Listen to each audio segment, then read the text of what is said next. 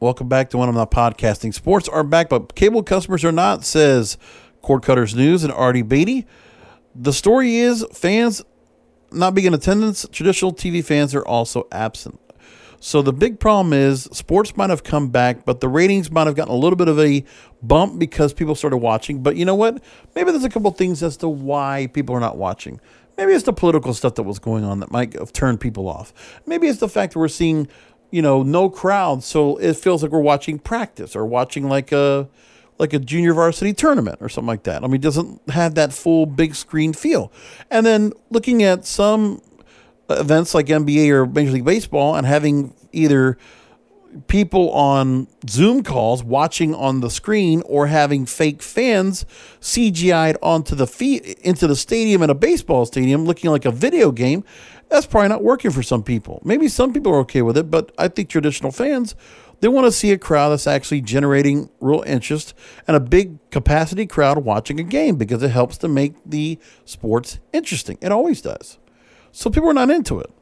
And when I watch wrestling, because I watch all the time, it kind of got tough for me to watch. And honestly, what's happening here was what wrestling got through as well. Same thing for USC. Remember, the ratings are not great, but they're kind of struggling a little bit.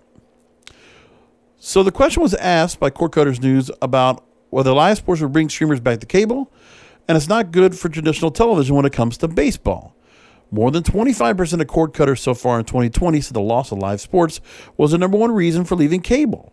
When asked by Roku how they felt about the decision, 92% of users who cut cable this year said they were very satisfied. So, with live sports back in action, are subscribers returning too? Not really. Out of homes that watched any baseball on linear TV in 2019, 70% did not watch a single minute of baseball's opening weekend return on linear TV.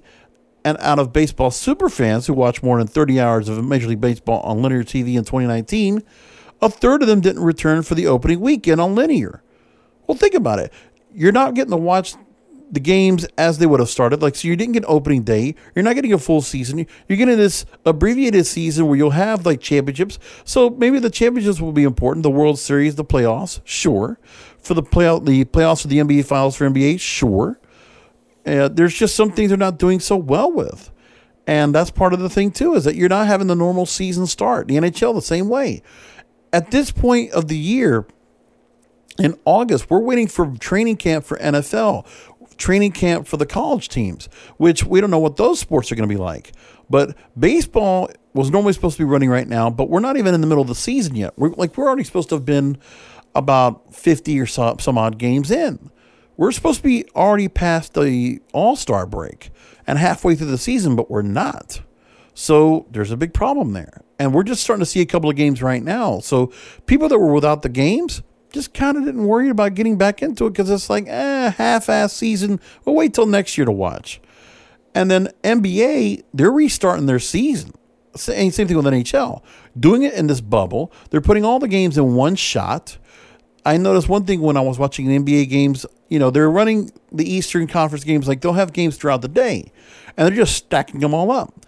And the other thing too is that if you're watching games and you're used to watching an East Coast team like a Boston Celtics or a Philadelphia 76ers, you're watching it like a seven o'clock, eight o'clock time. Sometimes those games will run later because of how they're stacking them up.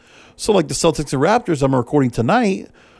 You know, they had their game at 9, 10 o'clock, and it's a little bit later than normal. So some of those fans, they're not going to watch a game like that. They just, it's not during the normal prime time, or it's just a little bit later in the night.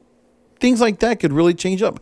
Plus, you don't have sports bars that are fully stacked up and available for people to just go and sit and watch games all night. Because if you're going there, you're not going to just sit there with a mask unless you are stuffing your face with food all like four or five hours at the sports bar or just drinking up beers. So that's a problem. And that's where they're at with things. So basketball's opening weekend, 40% of superfans didn't want basketball opening weekend, and 56% of NHL superfans didn't tune in for the Hockey League's return.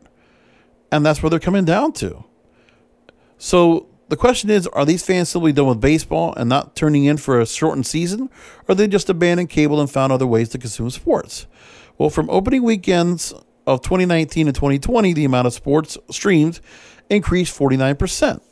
So sports fans are still there. They're just tuning in through other methods.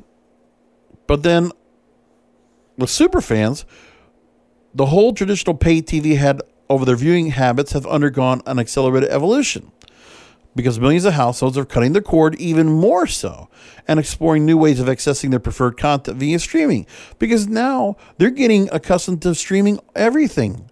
They're going there to Netflix, their Amazon Prime, their Hulu, whatever, and now they're just used to it. And now they don't even bother putting on the cable box.